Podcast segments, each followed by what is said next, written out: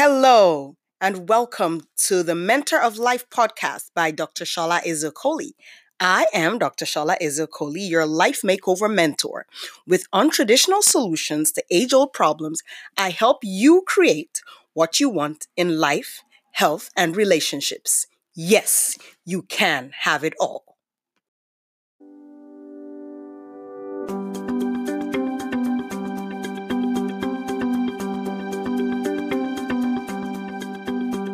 Welcome back.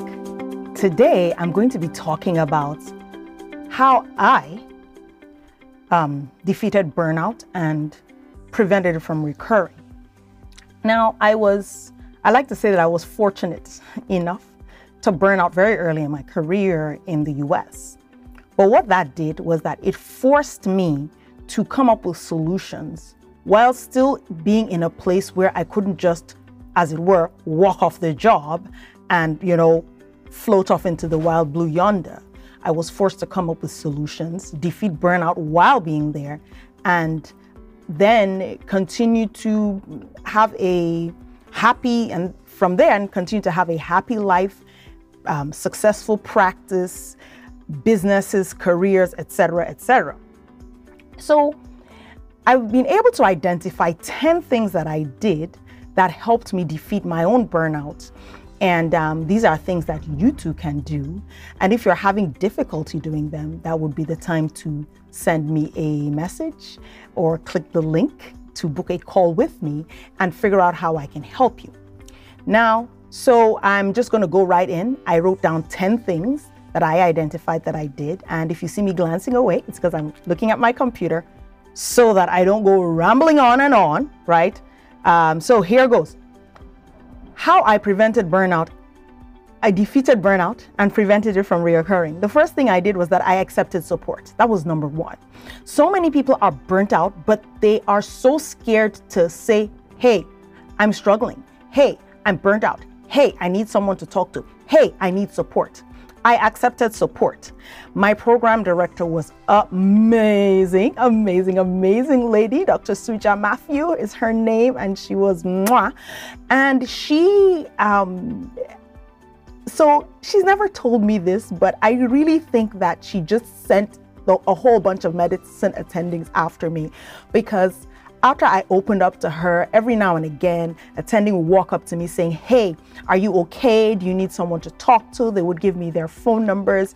I would, you know, be sitting in the chief's office, ranting and complaining, and he would just be like, There, there. And I just really leaned into the support that people were able to give me. So, the first thing you need to do is you need to accept support. But in order to accept support, you have to be able to put up your hand and say, Look, I'm struggling. I need help. Number two, the second thing I did was that I found something outside of patients' pills, and potions. Now, what does that mean? William Osler, found, one of the founders of medicine, as it were the fathers of medicine, said the young doctor should look about early for an avocation that takes him away from patients' pills, and potions. I started writing again. And I would come home and every evening I would write. I, I've always loved writing. I mean, I've as it is now. I've published seven books, written tons of blog posts, essays, articles, etc. I always jokingly say that I, I, write the way other people breathe. So I, re, I rekindled my love for writing and started writing on a regular basis again. That was the thing that took me away from patients, pills, and potions. Number three, this may sound a little bit woo woo and, and you know, out there, but I leaned into affirmations and positive thinking. I started to tell myself, instead of complaining about where I was, I started to tell myself, you can do this. If other people can go through residency, so can you. If other people can be happy in residency, so can you.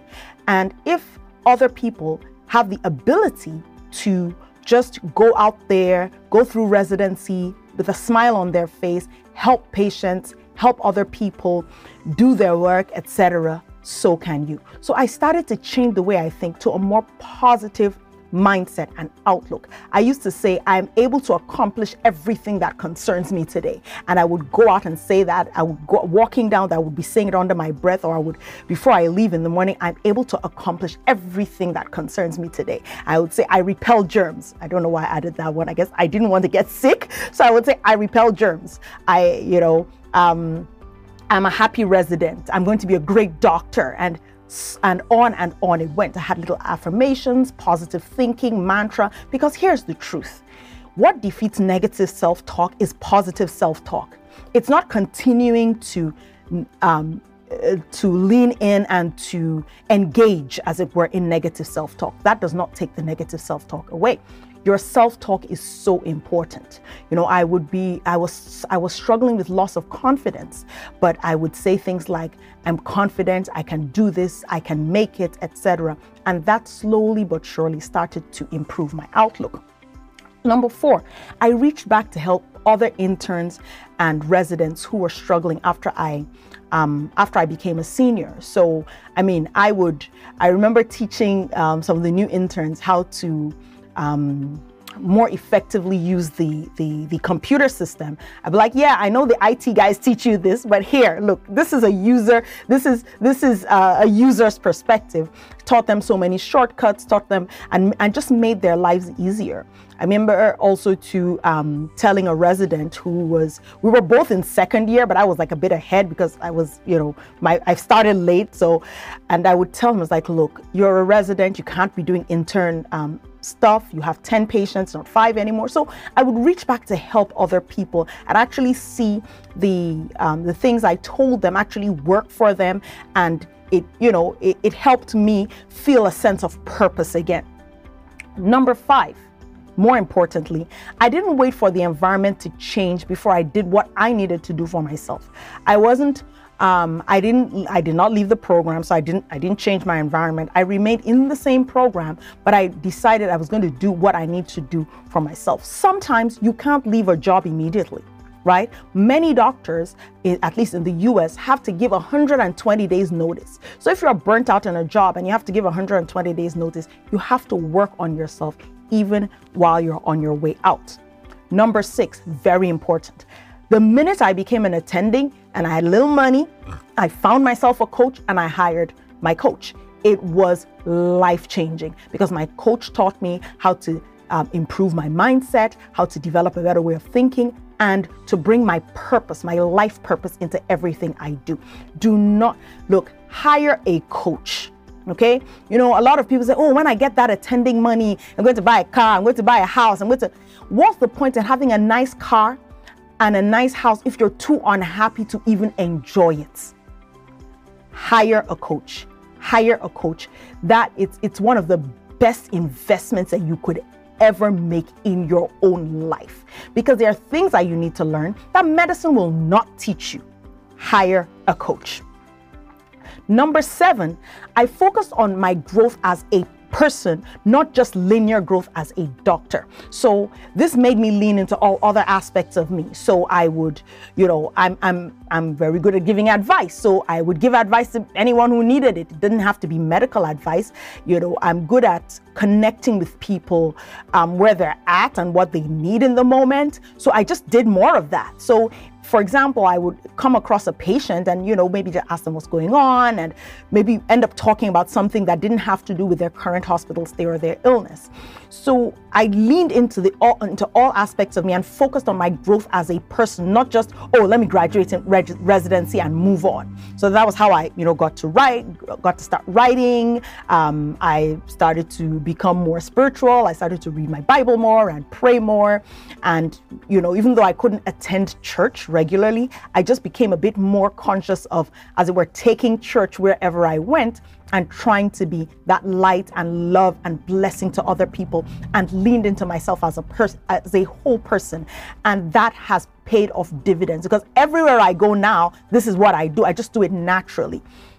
Now um, number eight when i became an attending so that's why i said from the beginning i was fortunate enough to burn out during residency because when i became an attending i structured my job to fit the life I wanted, not the other way around. So instead of getting, oh, you know, I I'm going to get the highest paying job and just fit my life around it. I decided, you know what? I want to, I have decided that I want to work a nine to five, have all my public holidays free, um, my weekends free as much as possible, and, you know, be able to spend time with my kids. I want a nine to five. So I went to get what was as close to a nine to five as possible, and I started working in outpatients. Many people are like, "You're working in outpatients, really?" I'm like, "Yeah, why not? Aren't you going to do a fellowship? No. Aren't you going to go work in a hospital? Like, no, because the lifestyle I wanted was a nine to five lifestyle. I get up in the morning, I go to work, I come back home in the evening. That was what I wanted, and that was what I did. So that helped me, even in my career, to create my, my, my job, get the job to fit my life rather than forcing my life to fit into a job. So, number nine, I focus not only on work, but I focus on creativity, fun, freedom, and multiple streams of income. I have been a serial entrepreneur since I became an attending. I have had companies, LLCs. I, I mean, it's like, you know what? I, you know, I don't just want to do this. I want to lean into all aspects of me and I want to make money from my talents and doing other things. So, you know, I have written books, I've become a coach, I've become a paid speaker, etc., etc. Because focusing only on work just you know lets you live um, with just a little piece of you. Whereas you focus on your creativity, focus on having fun, freedom, and multiple streams of income. Nowadays, everybody needs multiple streams of income because the truth is that even as a doctor, they can pull the rug under from under your feet at any time. If you're an employed doctor, um, not too long ago, just before the pandemic hit, a bunch of pediatricians were fired from a place where I near where I live, and I know a bunch of them were just fired, boom, and replaced with so-called cheaper, you know, um, alternatives, as it were. But how do you walk into an office and just fire 10 to 12 pediatricians, right? So everybody needs multiple streams of income so that if one stops working, you just turn on the tap on the other one. So folk don't focus only on work. Focus on other things in your life, creativity, having fun, being free and having more wealth. Number 10, I became more business savvy. I can tell you, I could do a three hour seminar on business growth, how to start a business, how to have a tax efficient business. I became business savvy. Now, they say doctors are not good at business. It isn't true, it's just a lie. So don't believe them. If you can be a doctor, you can be a good business person. Medicine is one of the hardest things to learn. And that's just the truth. I remember in anatomy learning how to what some learning the nerve, the, the, you know this nerve and how it what course it follows in the body. We had to learn that stuff. We had to learn how chemicals react in the body, the Krebs cycle, etc. If you can write the if you can draw the Krebs cycle, you can learn how to do business. So I became more business savvy. Because here's the thing, when you when you are more business savvy as a doctor, you are able to pay attention to the things that matter. Patient care matters, yes, but so do other things. Who's running things behind the scenes? Okay, so I have helped numerous doctors defeat and prevent burnout as well as create options for themselves through a new career, business, or vocation, both inside and outside traditional medicine. So if you want me to help you do what I've done for myself, which is to defeat burnout and go on to live this amazing life. I mean, I've been to so many places, I've helped so many people, spoken nationally, internationally, all over the place. And believe me, um, I, I, it's, it's a great life when you are able not to live in burnout, not from burnout in residency to burnout as an attending to burnout, burnout, burnout until what? So all you're doing basically is just paying bills and die? No, as a doctor, you deserve more than that. You deserve more. You deserve um, you deserve to live a happy life. So you know, if this is what you want to do, you want to go to that next level. You want to not be burnt out anymore, and you want to lean into your options that may be medical or non-medical. Because even in medicine, there are so many options. Even in medicine, there are so many options. You don't have to leave medicine if you burn out. Here I am. I, you know, I did not, I did not leave medicine because I burned out and I'm still here today. So, you know, um, click the link in the in the show notes, in the comments, in the show notes, and let me know. Um, and you know, it's a it's a form that you have to fill out to get on my calendar. You know, I just ask you a few questions in there, and um, let me know. I will I will be so happy to work with you to help you go from where you are to where you truly want to be. So, have a wonderful, wonderful day, and I will see you next time.